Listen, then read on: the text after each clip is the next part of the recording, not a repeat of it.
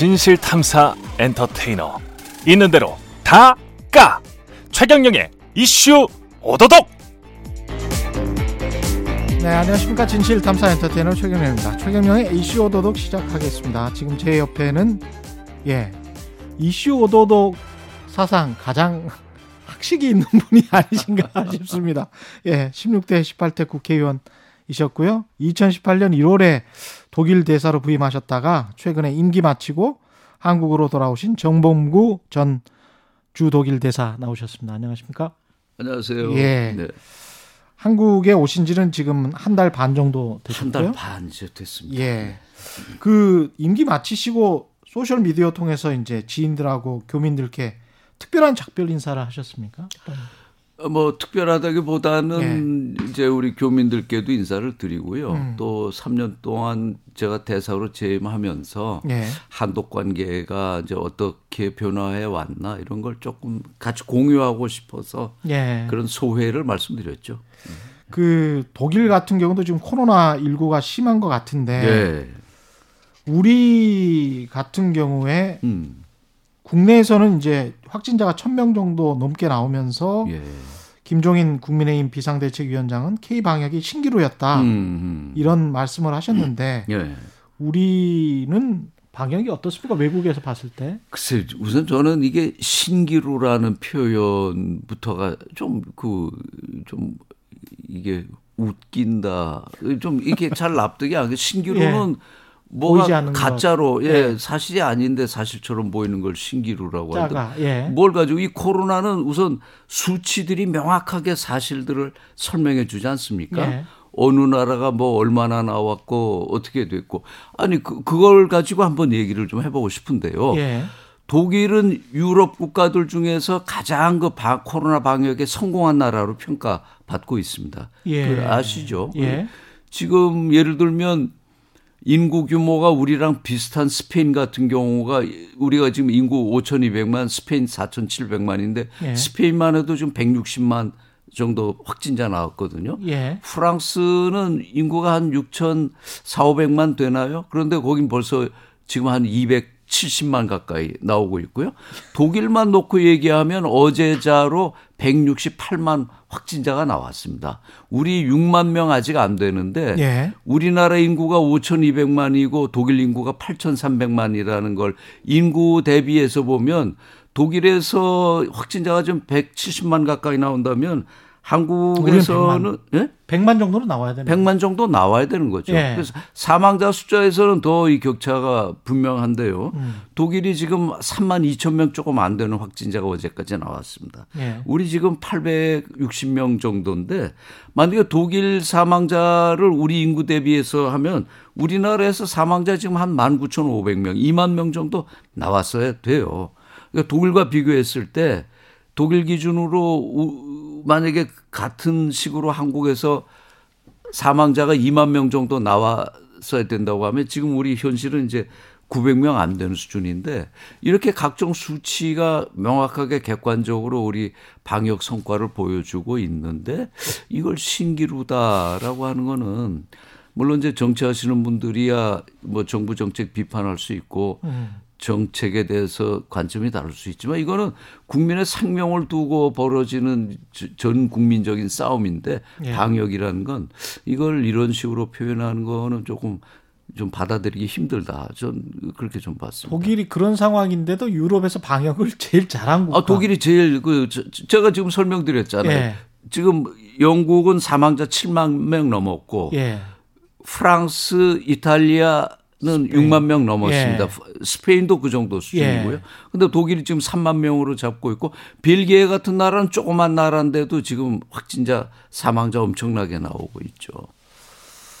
아, 이건 뭐 여러분들이 예, 저, 판단을 하셔야 될것 예, 같네요. 뭐그 통계니까 예. 확인해 보시면 금방. 네. 지금 그 독일 내에서 한국 이미지는 그러면 괜찮겠습니다. 어, 사실 코로나만 아니었다면 예. 뭐올 초부터 뭐 봉준호 감독의 기생충이 음. 뭐 아카데미상 타고 해서 독일 상영관에 전부 이거 뭐 걸리고 우리 대사관에서도 독일 지인들 불러서 이거 상영회 하고 걸- 그러려고 그랬는데 예.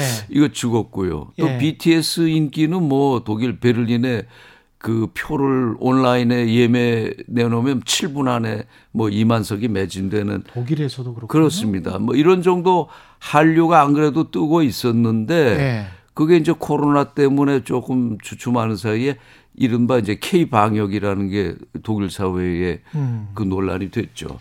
제가 한 에피소드만 말씀드리면 우리 코로나 방역 막 성공하면서 이제 저희 이제 대사관은 주로 독일 외교부하고 이제 접촉을 하지 않습니까? 예. 그리고 독일 총리실하고 접촉을 하는데 거기도 뭐 뭐가 있어서 독일 외교부에 뭐 장차관 제가 대사가 만나려고 하면 그거 참 쉽지 않습니다. 여- 여- 미리 일정을 여러 날 전에 잡아야 되고 예. 그리고 뭐 총리실에가 안보보좌관 만나려면 그것도 절차가 까다로운데 이 K 저 자기네들 그 코로나가 심각해지니까 한국을 막 방문해서 현장에서 이걸 보고 싶다는 거예요. 그래서 한국을 급히 좀 방문할 수 있도록 우리 대사관 쪽에 이제 주선을 좀 해달라고 우리 네. 쪽에 이제 정보 관계자들 만나게. 그런데 그때 이미 뭐 우리도 방역 초 비상 상태에 들어가서 비행기 편수도 줄이고 입국 규제 강화하고 뭐 그래서 그 결국은 이제 긴급 화상 회의로 어 독일 그 주요 정치인들 방역 담당자들하고 우리 방역 담당자들하고 이제 화상 회의를 주선을 해 주었습니다만은 그런 사례는 많이 있습니다. 그 메르켈 총리가 아 제가 떠나오기 불과 얼마 전에도 그 국무회의 석상에서 왜 한국처럼 이 추적 앱이 독일은 작동이 안 되느냐 뭐 예. 이런 거 가지고 이제 공개적으로 화를 내고 메르켈 총리가 직접 아 그랬습니다. 예. 그런 게 이제 빌트지 같은데 이제 보도가 되고 예. 그랬습니다만 우리의 이런 선제적인 방역 이런 게 독일 사회에서는 꽤 그 주목의 대상이 되고 있고요. 음. 이게 우리 이미지를 높이는데 이제 많이 기여를 했죠. 근데 아, 제가 귀국해서 보니까 독일에 있을 때는 이제 K 방역의 그 효율성 우수성을 우리 IT 기술, 디지털 시스템에 주로 이제 보는 경향이 강했는데 제가 막상 직접 귀국해서 공항에서부터 검역 절차 거치고 2주 동안 자가 격리하면서 느꼈던 건 우리 행정 시스템이 엄청 효율적이고 세밀하다는 겁니다. 예. 이건 독일 같은 경우에는 그렇게 그런 디테일한 행정 서비스를 우리가 기대할 수가 없죠. 아, 독일 같은 나라도 안 됩니까? 아, 그건 전혀 다른 겁니다. 이 행정 예. 서비스라는 거. 저는 한국에 들어와서 이번에 그 2주 자가 격리 겪고 또 하면서 느낀 게 국가가 마치 어머니 같은 보호자 역할을 한다는 걸 느꼈어요. 우리나라의 경우에는 독일은 그, 그런 뭐 그냥 저 정부가 큰 틀만 만들어주고 개인이 뭐 알아서 리스크도 개인이 하고 어 그런 느낌을 받았는데 예. 이 독일에 처음에 가신 거는 서독 시절에 가셔가지고 그렇습니다. 유학을 하시고 거기에서 박사를 네. 따시고 그 다음에 이제 다시 대사로 가셨거든요. 예. 그러면 이제 시간이 뭐 30년 이상 그래 30년 20 예. 그, 그 정확하게는 28년 만 8년 만에 예. 그렇죠. 예, 예, 대사로. 그러면 독일의 변한 모습도 다 보셨을 거고 네. 그 동안에 28년 동안 한국의 모습도 지금 음, 봐 네. 와셨 보 예, 예. 와셨고 그 다음에 이제 3년 만에 귀국하셔 가지고 또 변한 게 음. 있을 거고 어떻습니까?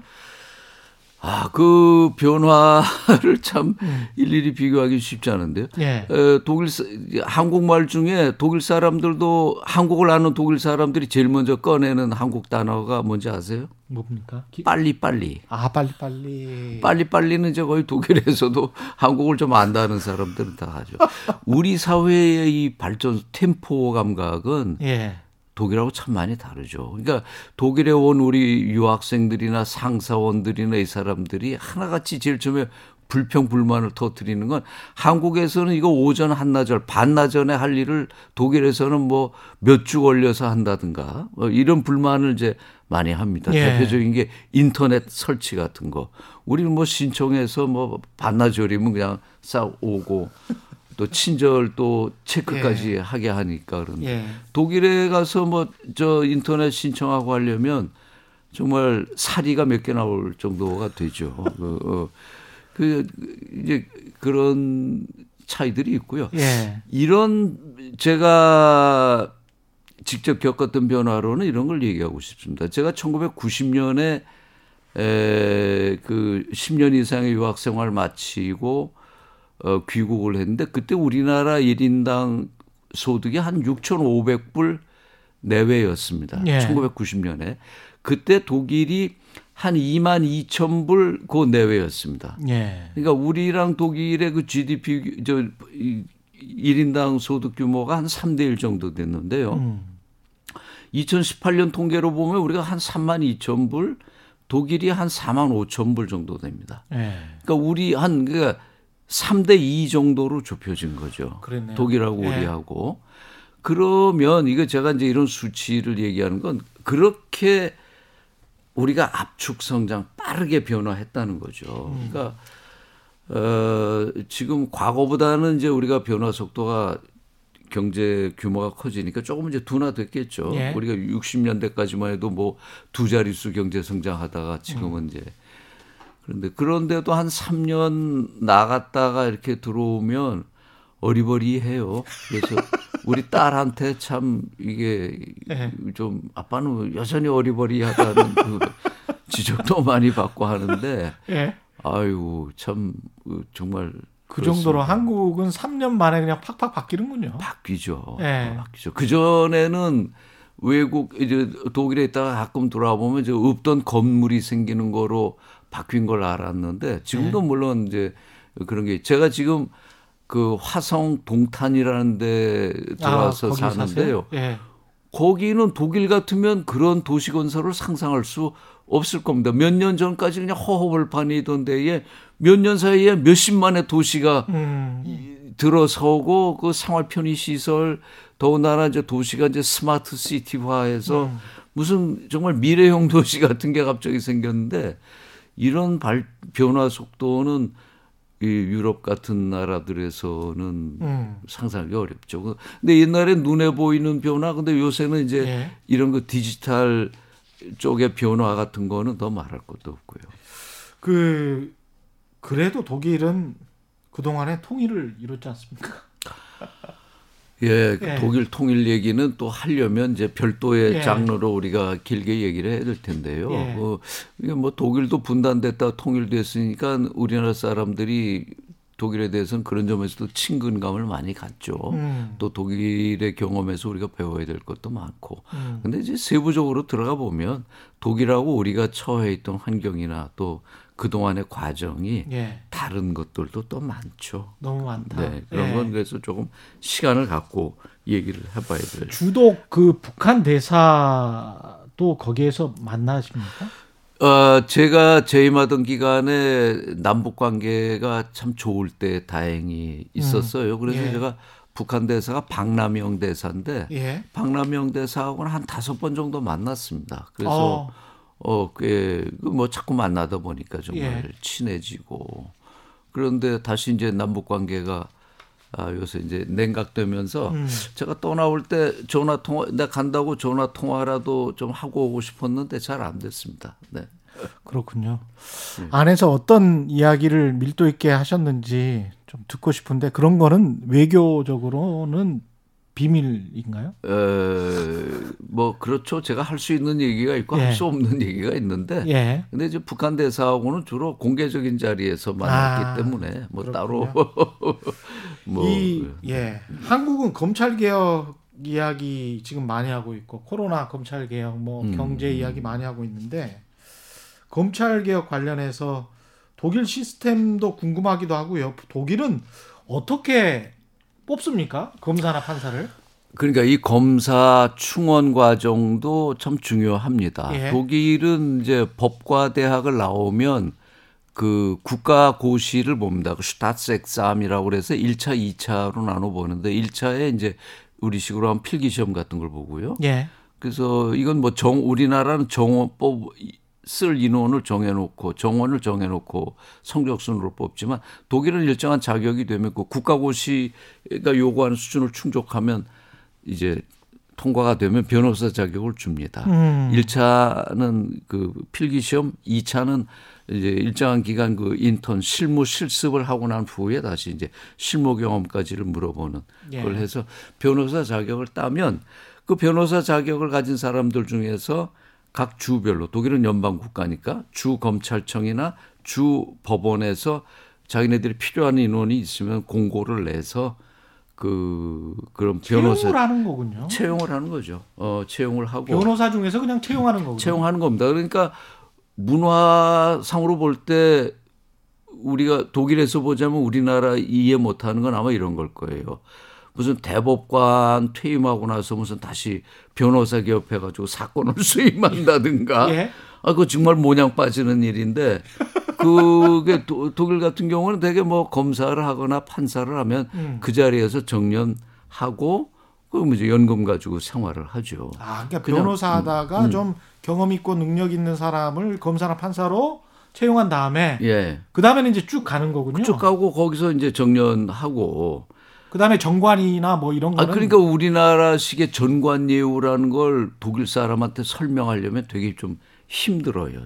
전관 예우. 전관 예우가 이 단어가 좀 이렇게 아름답게 들리는데 사실은 전직이 현직에게 뭔가 부탁을 해서 그런 거죠. 그런 거죠. 사건을 우리 쪽으로 좀 좋게 처리해 달라는 그렇죠. 상당히 부조리한 일이지 않습니까? 그러니까 우선 기본적으로 독일 같은 경우에 검사로 임명되면 특별한 일이 없는 한 그냥 정년까지 검사를 하다가 옷 벗고 나와서 음. 자기 연금 받아가지고 자유로운 생활을 하는데 예. 우리는 뭐, 뭐 승진해서 밀렸거나 무슨 여러 가지 이유로 뭐 40대, 50대에 어, 현직을 벗어나서는 바로 변호사 개업해가지고 그것도 예. 뭐 요새 제도 개혁을 해서 옛날보다 나아졌다고 하지만 자기가 얼마 전까지 근무했던 법원이나 검찰 근처에서 그 개업을 해서 이게 졸지에 갑이 을이 되고 예. 을이 갑이 되는 이런 구조지 않습니까? 여기에서 아, 많은 그 문제들이 생기는 것 같고요. 또 우리나라 검찰 이건 뭐 법에 나와 있는 거 아니지만 예. 관행상 그 돼 있다는 검사 동일체 원칙이라는 것도 독일 사회에서는 잘 이해하기가 힘들죠. 검사 동일체 예. 원칙. 네. 그러니까 검찰총장이 뭐 이렇게 음. 지시하거나 지검장이 사건 지시 수, 지휘를 음. 할수 있다는 걸 용인하는 거잖아요. 그렇습니다. 예. 그 독일 같은 경우에는 그 사건을 담당한 검사가 자기 책임하에 뭐 수사하고 기소하는 게 일반화돼 있는데 음. 그런 이제 검찰 운용 같은 것들이 예, 우리하고는 좀 다르죠. 수사권, 기소권 독점 이야기 많이 하고 있는데 검찰 한국 검찰은 이제 수사권과 기소권을 둘 다다 다 가지고 있거든요. 전 세계적으로 유례가 없다고 하던데요. 에, 독일도 기소권은 검찰만 가지고 있죠. 예, 검사가 갖고 있는데 예. 그러나 이제 우리하고 다른 건 별도의 수사 인력을 갖고 있지는 않습니다. 그러니까 아. 수사는 경찰이 하고 예. 수사는 경찰이 하고 이제 이거를 기소 단계에서는 이제 검찰이 하는 음. 거죠. 그러니까 대부분의 경우에는 검사들이 그 사건을 인지하게 되는 시점이 경찰이 수사를 마치고 이걸 기소 의견을 달아서 검사한테 낼 때 이제 그 사건을 알게 되는 게 일반적인 겁니다. 예. 그렇지만 이제 사회적으로 이목이 집중된 사건 뭐 그 디젤 게이트라든가 예. 이런 것들은 이제 검사들이 특별 팀을 꾸려서 하는 경우도 있어요. 음. 근데 저 보편적으로는 수사는 경찰이 하고 기소는 이제 검찰이 하는 예. 그런 단계로 되어 있고 또 하나 이제 우리나라 검찰 개혁에서 문제가 되는 건 기소 편의주의 아닙니까? 예. 검사가 봐서 지가 봐주고 싶은 사람은 기소 안 하고 음. 괘씸죄에 걸린 사람은 안 되는 것도 엮어서 뭐 기소한다 이게 이제 비난받는 일인데 독일은 어떤 특정한 범죄들은 법으로 정해 놓습니다. 반드시 기소해야 되는 사건들은 이렇게 이제 정해 놓고 예. 그런 점들이 우리하고 좀 다르다고 할 수 있죠. 여기서 여러 가지 아이디어를 좀 얻었으면 좋겠는데요.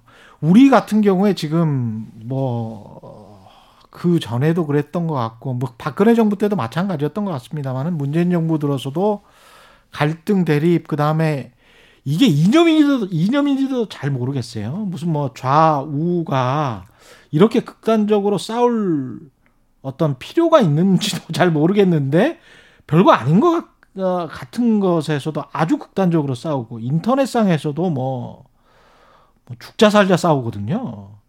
이게 다 이게 전 세계적으로 그렇습니까? 유럽에서도 뭐 극우 포퓰리즘이 음. 굉장히 세다고 들었는데 그러니까 어 제가 이제 과거에 16대 18대 이제 국회의원을 해보지 않았습니까? 네. 예. 그게 이제 2000년에서 2004년 그리고 뭐 예. 2008년에서 2012년 그 시점인데 그때도 그 국회 상임위원회 들어가면 서로 지구 반대편에 서 있는 사람들끼리 싸우는 것 같다는 느낌을 받았어요. 어떻게 저는 물론 이제 당시 특정 정당 소속이니까 우리 정당의 입장에서 문제를 보게 되는데 예. 제 입장에서 보면 아니 어떻게 이 문제를 저렇게 까지 극단적으로 볼 수 있지 그렇게 음. 생각했습니다. 아마 상대당 소속 의원들은 또 바, 저와 또 반대로 생각을 했겠죠. 예.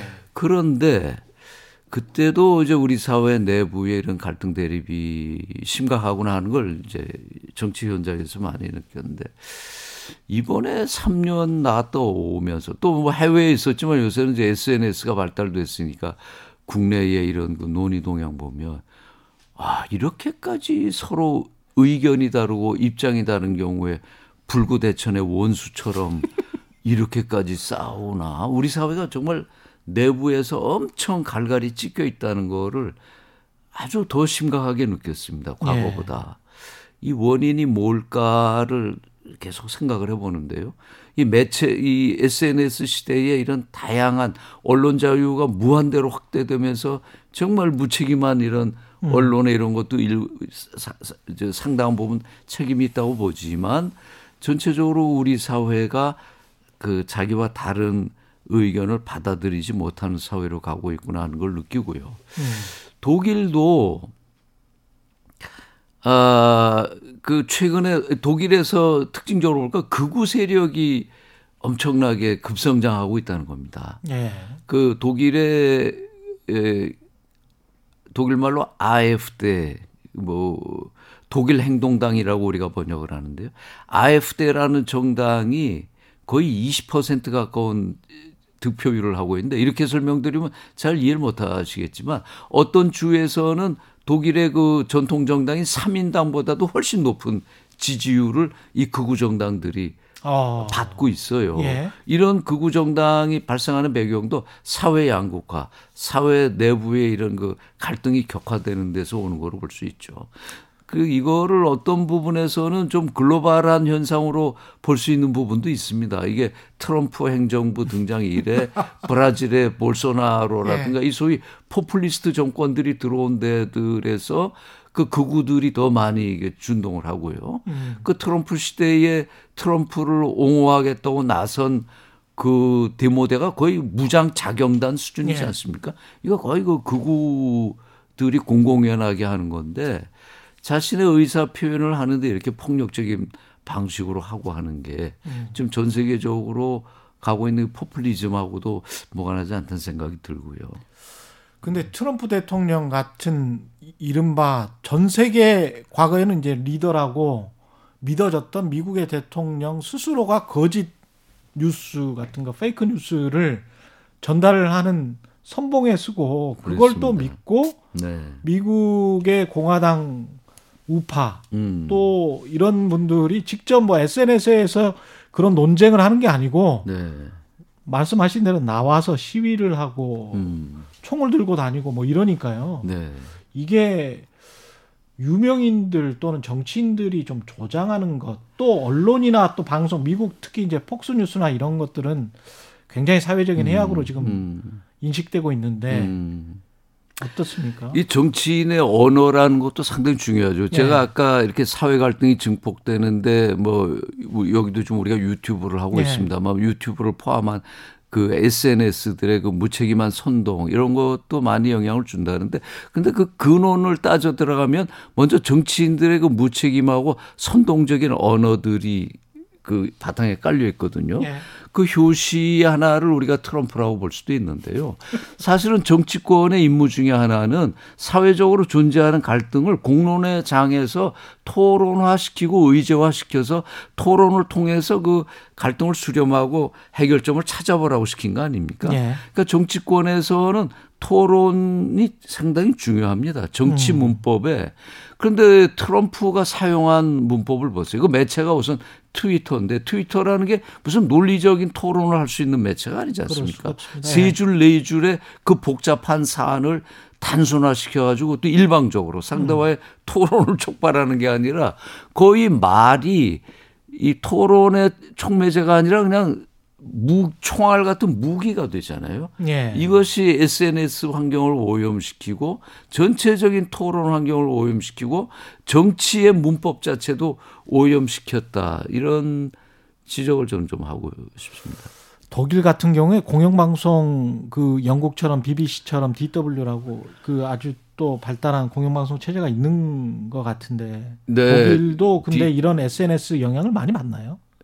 아, 독일도 이제 점차 SNS, 유튜브 이런 것들이 많이 하지만 음. 비교를 한다면 우리나라처럼 이렇게 극단적인 주장을 하는 유튜버들이 소위 인플루언서라고 이렇게 뭐 수십만을 데리고 다니고 하는 경우는 그렇게 제가 많이 보진 못합니다. 그걸로 장사가 또 엄청나게 되고 그게 또 장사가 되니까요. 그러니까 예. 장사를 위해서도 더 자극적이고 선동적인 언어들을 하고 예. 어 이게 이참 악순환인 것 같습니다. 예. 그 통일 이야기는 굉장히 좀 많은 이야기니까 하기가 좀좀 그럴 것 같고요 시간 때문에 근데 이제 대북 전단 금지법과 관련해서는 좀 이야기를 해야 될 것 같아요 왜냐하면 이거 가지고 지금 정치 현안이 돼 있는데 대북 전단 금지법이 통과가 됐는데 국민의힘도 그렇고 미국에서도 약간 좀 싫어하는 내색이고요 이거는 어떻게 봐야 될까요? 아, 대북 전단 금지법도 뭐 제가 지금 이제 국내 들어온 지 한 달 반 돼서 예. 우리 국내 예민한 현안에 대해서 제가 좀 충분히 들여다 봤다고는 할 수 없기 때문에 예. 그냥 제가 느끼는 거 몇 가지만 좀 말씀을 드려보겠습니다. 음.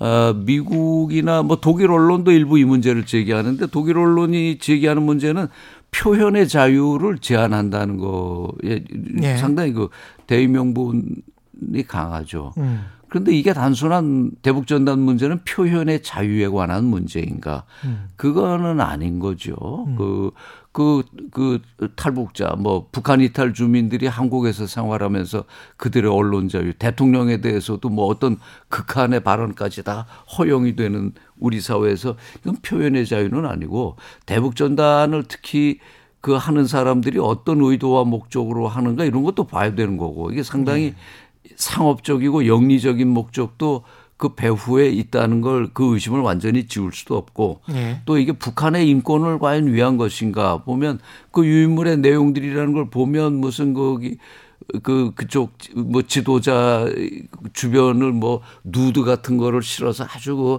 난잡하고 유치한 수준의 이런 그 상대를 자극하기 딱 좋은 이런 유치한 수준의 선전물인데 이런 걸 통해서 과연 북한 인권이 개선되겠는가 여러 가지 이제 각도가 다 있죠. 음. 그러니까 이건 또 이제 미국의 입장에서는 이걸 표현의 자유, 북한 인권을 갖고 한국 정부의 문제를 제기하지만 이건 우리 정부가 그 제가 지금 지적한 몇 가지 문제들을 설득할 필요가 있어요. 근데 이제 미국도 이거 대북 전단 문제에서 표현의 자유, 대북 인권 문제 얘기하는 건 이걸 뭐 한국 정부에 대한 레버리지나 북한에 대한 레버리지로 활용하는 측면이 강하게 있는 거니까 이건 예. 거기 맞춰서 대응하면 되는데 단지 저는 이 탈북자들에 의한 대북 전단 소동을 보면서 아, 이 동서독 통일 이후에도 나온 문제고요.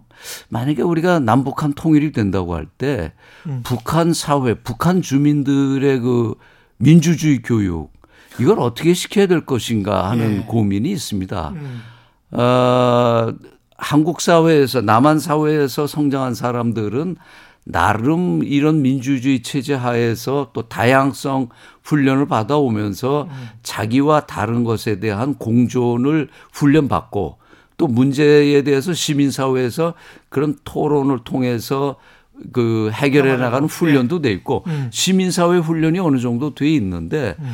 북한 사회에서 성장한 주민들에게는 이런 민주주의적 훈련 자체가 거의 없지 않습니까? 이거는 동독 과거 저 동서독 통일 이후에 동독 주민들을 여러 가지 그 행태나 이런 걸 분석하는 많은 자료들에서도 우리가 볼 수 있습니다. 예. 그리고 제가 아까 그 극우 정당의 출연을 독일 사회의 문제로 봤는데 음. 특히 이 구- 극우 정당이 바로 하는 지역이 옛 동독 지역입니다. 음.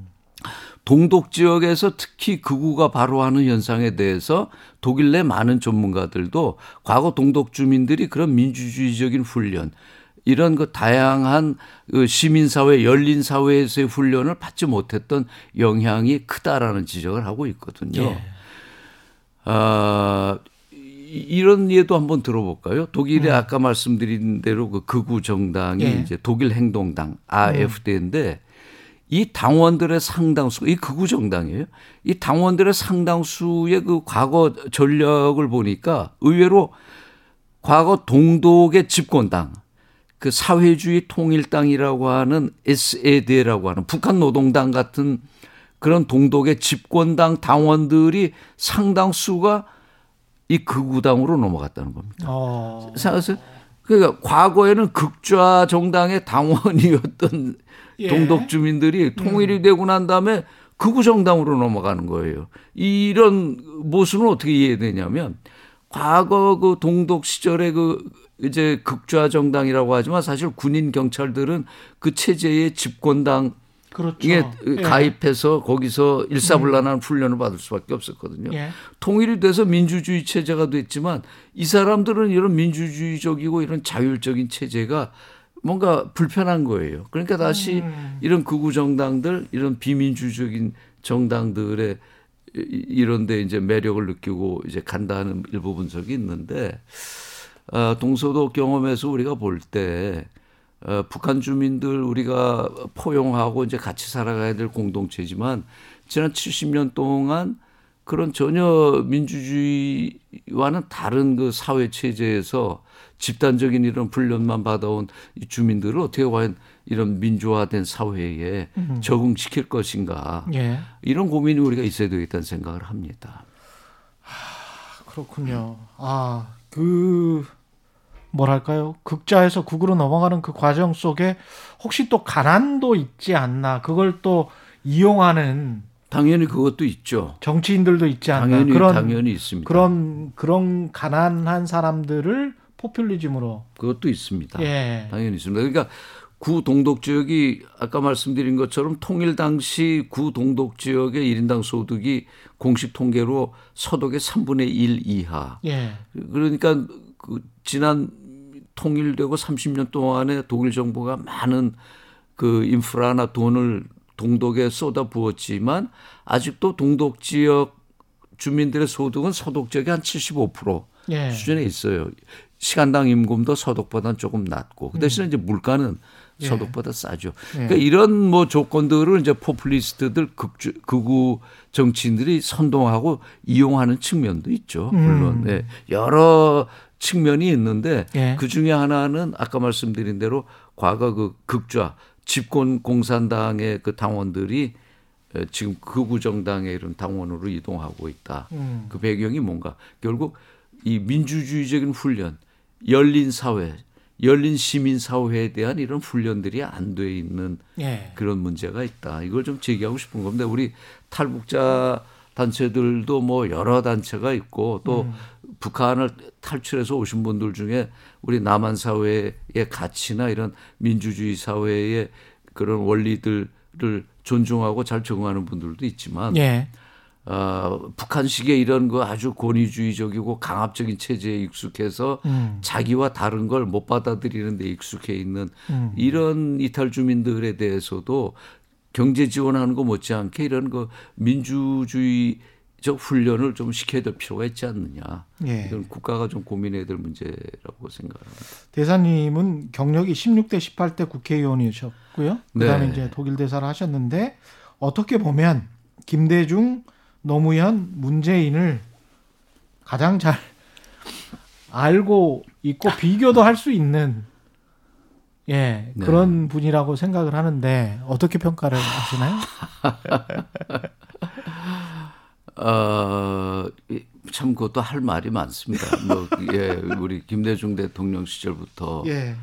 노무현 대통령은 뭐 그분이 대통령 되시는 과정까지 음. 뭐쭉 옆에서 지켜봤고 문재인 대통령과는 뭐 오랜 개인적인 인연도 있고 그분들의 그 심성 그분들이 뭘 지향하시는가 하는 것도 알고 음. 그런데 이제 한때 70%까지 올라갔던 문재인 대통령의 지지율이 요새 뭐 30%대로 떨어졌다고 언론에서 이렇게 하는 거 보고 참 여러 여러 가지 생각이 많이 듭니다. 그런데 저도 과거 현실 정치에 몸담았던 사람의 하나로 현실 정치에서 비애를 느꼈던 것 중에 하나는 참 민심이 조속으로 변하는 거라고 하지만 네. 근데 이제 정치하는 사람들은 어차피 표를 먹고 살 수밖에 없고 민심을 그렇죠. 보고 예. 갈 수밖에 없는데 그걸 숙명이라고 받아들이면서도 또 다른 한편에 아침에 다르고 저녁에 달라지는 그 민심에 대해서도 허탈한 느낌도 이제 느낍니다. 근데 이건 뭐 정치인이 이제 자기가 속으로 할 얘기고 예. 그 화, 성난 민심을 향해서 할 얘기는 아닌데요. 예. 어, 뭐 지금 정부가 뭐 다 잘하겠습니까? 국민들의 요구에 부응 못하는 부분들이 당연히 있죠. 근데 예, 저는 이제 현실 정치에 몸담았던 사람으로 그리고 제가 아까 지금 이제 지적하셨던 김대중 대통령이나 노무현 대통령이나 문재인 대통령이나 다 우리 사회를 변화시키고 개혁하자고 그 험난한 정치의 길에 들어오셨던 예. 분들에게 왜 개혁이 이렇게 우리 요구하고 예. 기대하는 만큼 잘 안 될까? 예. 거기에 대해서 나름 생각해보고 고민해 봅니다. 이제 음. 여러 가지 얘기가 있을 수 있는데 제가 여기서 다 얘기할 수는 없고 조금만 이야기해 주세요. 어, 결국 개혁을 지금 우리가 대통령제 하에서는 개혁을 대통령을 한번 뽑아놓으면 그 5년 단임의 대통령에게 이 대통령이 메시아가 되고 절대 정말 전지전능한 절대자가 되기를 아. 바라죠. 예. 근데 현실은 대통령이 5년 대통령이라고 하지만 실제로 할 수 있는 게 뭐가 있습니까? 그럴 힘도 없어. 그리고 이것도 중요합니다. 그 개혁을 하는 근데 결국은 그 개혁은 관료들이 그 엔진을 해야 되고 트랜스미션 역할을 해야 됩니다. 그런데 정치권이 대통령제 하에서 처음 이제 정권을 맡으면 대통령과 집권당이 이러이러한 선거 공약을 내놓고 이걸 밀 하겠다고 약속을 하죠. 정치인이 이제 대통령 약속을 했는데 그걸 결국 저 현실에서 추동해내는 건 행정 조직입니다. 관료들이 이걸 하는 건데 근데 관료 조직이라는 건 과거 뭐 70년새 여러 변화 발전 단계를 거쳐서 온 거지 않습니까? 그러니까 제가 이 해외에서 공관장으로 몇십 명 되는 공무원 조직에서 일을 해봐도 느낄 수 있는 게 공무원들 대단히 우수합니다. 관료들. 그 일정한 그 절차를 거쳐서 그 자리에 와 있는 공무원들이기 때문에 일을 시켜보면 하나하나 참 정말 대단히 유능하고 믿을만 해요. 이건 제가 공개적인 방송 자리라서 이빨림으로 하는 게 아니라 제 경험입니다. 예. 공무원들 믿고 일을 맡길 수 있어요. 그 대신에 그 방향을 계속적으로 정치권이 그걸 줘야 됩니다.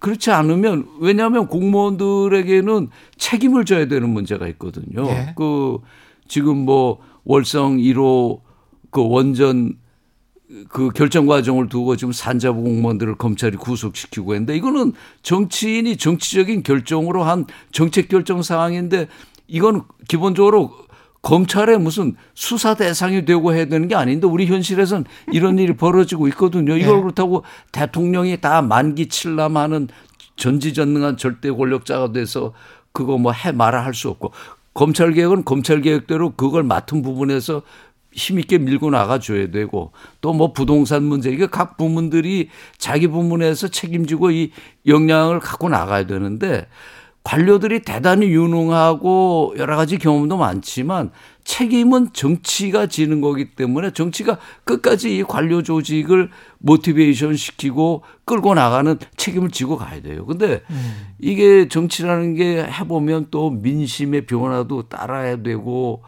뭐 요새는 또 모든 언론가 SNS를 통해서 개방되니까 정치권에서 좋은 의도를 갖고 시작한 것도 집행 단계에서 잘 안 되면 금방 반론 여론의 역풍이 음. 들어오고 하니까 정치라는 게 대통령 임기 5년제를 놓고 보면 처음에 1년, 2년은 힘을 갖고 이렇게 나가지만 결국은 결과적으로 이런 표현이 좀 어떨지 모르겠습니다. 결국은 관료제의 포위가 되는 겁니다. 음.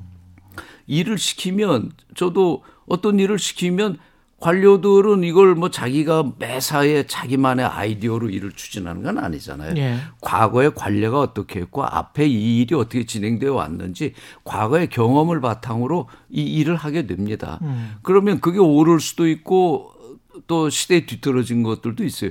이거를 교정해 주는 건 정치가 중간중간에 해야 되는데 이걸 위해서 집권당의 역할이 대단히 중요한 거죠. 집권당이 각 그 정책 분야별로 16개 상임위원회 있으면 그 상임위원회 자기 정책 분야별로 집권당 의원들이 그 관료들이 이런 그 개혁 과제들을 제대로 해 나가는지 그건 정치가 중간 점검을 해 줘야죠. 음. 그 관료들이 그만한 자기들에게 책임 저 권한은 주지 않고 나중에 문제 생기면 책임지라고 하는데 누가 공무원들이 그 소신 있게 밀고 나가겠습니까? 그러니까 정치가 중간 중간에 그 행정을 그저그 격려하고 그 중간 중간 점검하는 거를 이제 정치권에서 해줘야죠. 그 검찰의 뭐랄까요 저항 이것도 관료들의 저항 또는 기득권의 저항 이렇게 생각할 수도 있겠습니다. 그 검찰의 저항과 일반 관료들의 저항은 조금 나누어서 예. 볼 필요가 있다고 저는 생각을 합니다. 왜냐하면 검 저는 뭐 해외에서는 그 문제를 깊게 못 봤습니다만 음. 지금 이제 검찰 개혁 둘러싸고 나오는 논란을 보면 우리나라의 검찰은 별도 행정 조직이 아닌가 싶을 정도로 좀 일반 공무원들과는 다른 네. 그런 행태를 보이고 있지 않습니까? 예. 어, 그 좀 검찰 개혁과 일반 그 행정 조직과는 조금 좀 나눠서 볼 필요가 음, 있고요. 관료는 그나마 어, 눈치라도 보는데.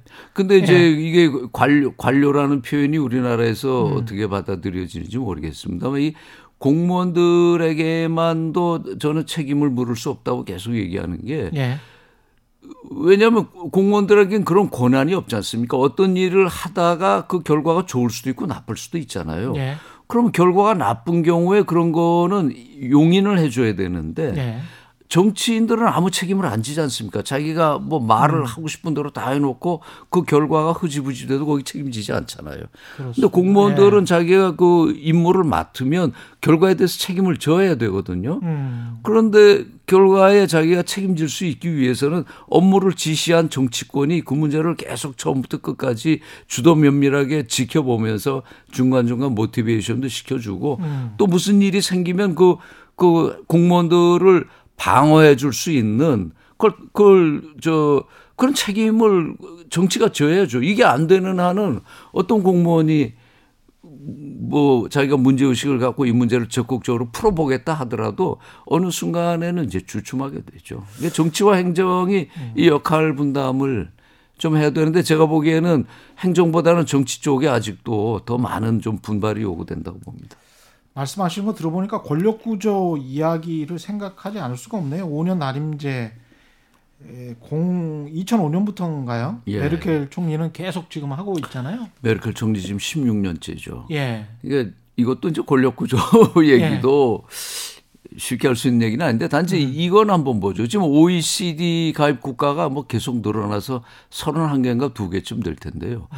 OECD 국가에서 순수 대통령제 취하고 있는 나라가 서너 개밖에 안 됩니다. 음. 미국이 하고 있고요. 그다음에 터키가 작년에 헌법 개정해서 대통령제로 하고 우리나라 있죠. 음.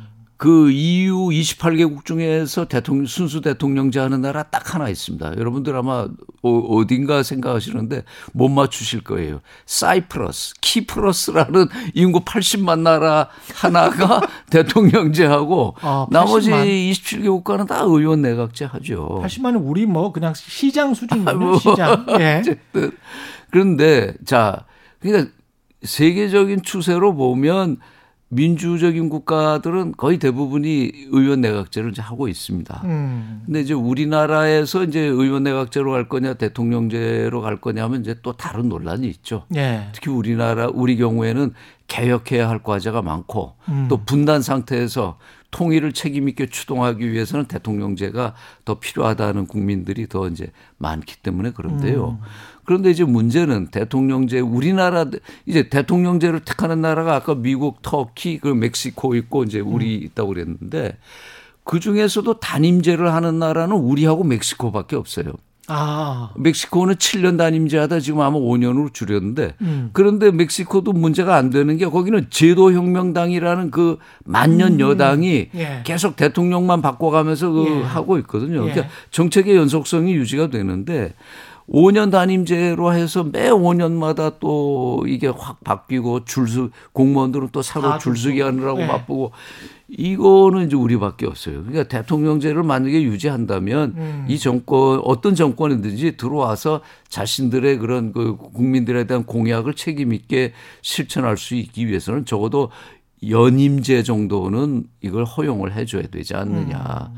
그래야 어떤 정책도 지속성을 갖고 갈 수 있지 않느냐. 독재에 대한 그런 우려가 많이 이제 없어졌기 때문에. 그렇죠. 예. 87년에는 우리가 그 군부 독재를 타도하기 위해서 그 기득권과 타협하느라고 이제 단임제를 받아들였지만 예. 지금은 이제 그런 위험은 없지 않습니까? 그렇죠. 설마 또 독재가 오겠습니까? 예. 또 절대 그런 일은 없어야 되고 지금 이제 돌아오셔서 다시 정치를 하시거나 뭐 이런 계획 앞으로의 계획은 어떠십니까 마지막으로? 아 제가 이제 네. 그런 질문하면 주변 사람들한테 농담으로 네. 전자연 회장이나 하련다. 전자연 회장은 뭐, 뭐 전국 자유인 연합회 전국 자유인 연합회 회장 전국 자연인 연합회나 예. 제가 이제 정치를 하기에는 제가 너무 아날로그형 인간이라는 걸 요새 많이 생각을 하고요. 시대는 예. 바뀌고 있는데. 예. 예, 예.